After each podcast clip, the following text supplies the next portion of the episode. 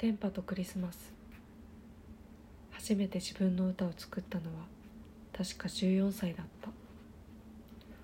親からのお下がりでもらったガットギターで古くビロビロに伸びたナイロン弦をそのままに音の少ない簡単なコードで歌い始めた。技術も歌心もない。それはひどい。もう全くひどい歌だった。高校生になりカセットテープでアマチュアレコーディングができる機材を友人から借り卓録を始めた。親が誕生日に買ってくれた小さくチープなドラムセットに毛布やタオルケットをかぶせ音が近所に響かないように録音した。重ねて入れるギターも声も迷惑にならないほどほどの大きさに。自分の声がとても嫌いだったからシンガーソングライターになろうなんて考えていなかった。ただの趣味であった。18歳で一人暮らしを始めた。6畳一間の風呂なしアパート。ゴキブリやネズミと部屋をシェアした。隣に住む青年の愛の営みが振動や音となってアパート全体に響き渡る。4D サラウンド仕様の建物。だからギターなんて鳴らそうものなら真下に住んでいる管理人のおばちゃんからほうき片手に怒られた。それでもなんとか鳴らそうと苦心していたら最小限の音で作曲できるようになった。雨の日には音が響かないのでよく歌を作った。嵐の日には雨風が完全な防音装置を作ってくれた。大声で歌いギターをかき鳴らした。誰にも何も言われなかった。夜中眠れない時はいつも歌を作った。詩を書き作曲しながら今これが誰かに届けばいいと思った。この隣の部屋にも聞こえない小さな歌がラジオの電波のようにどこかへ飛び今誰かが受信しているはずだ。そう思い妙に確信していた。でもそれは若者特有のナルシスティックなどうしようもない願いだとも思っていた。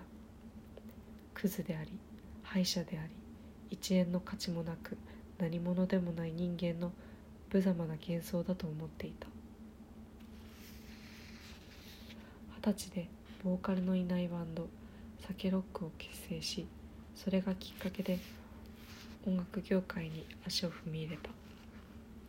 細野晴臣さんの勧めでコンプレックスから封印していた歌うことに対する思いに腹をくくり「バカの歌」というファーストアルバムを制作した。気がつけば横浜アリーナでライブしていた。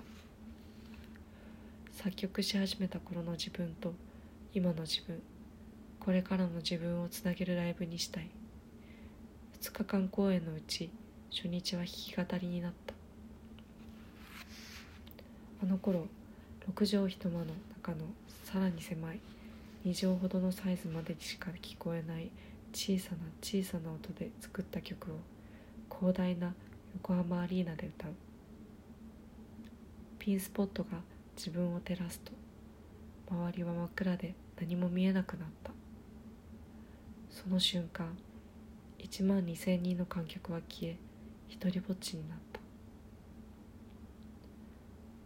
あの頃夜中寝静まり音もしない街で何の未来もない自分の無能さに押しつぶされそうになり眠れず意味もなく片目から涙を流し息苦しくなって掛け布団をゆっくりと剥ぎ取り身を起こし傍らにあったギターで真っ暗な中歌を作った。あの瞬間。それが今歌っているこの瞬間とつながった。こんなことがあるのかと思った。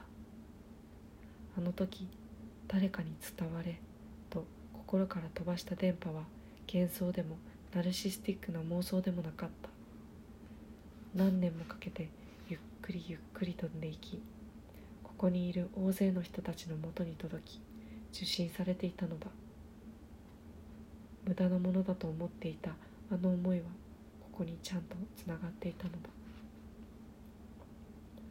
輝き無駄の中に過ぎた時間に灯ってる明かり「ひらめき」という曲を歌うと横浜アリーナが六畳間のように狭く感じた。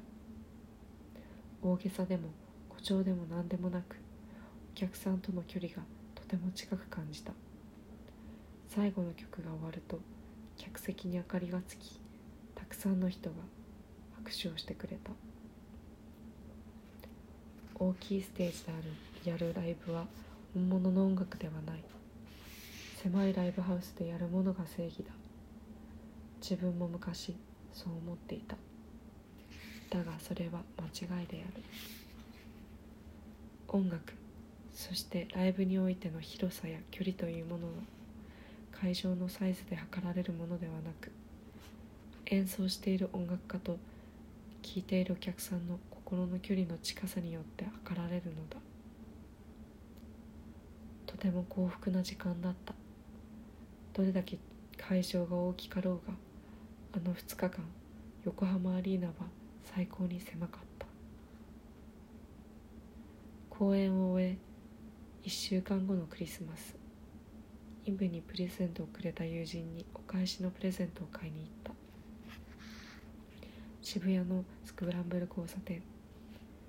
会社やカップル会社員やカップル学生の集団などさまざまな人々でごった返す中一人赤いサンタ帽をかぶりペットを連れた焦げ茶色のポロポロのコートを着たおじいさんとすれ違った。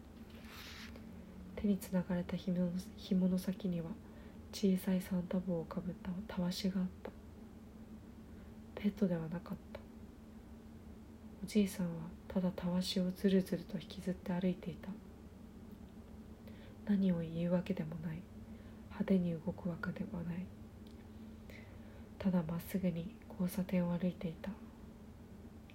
喧騒と人の波にゆっくりと混ざっていくその背中はなんだか伝われと叫んでいるように見えた。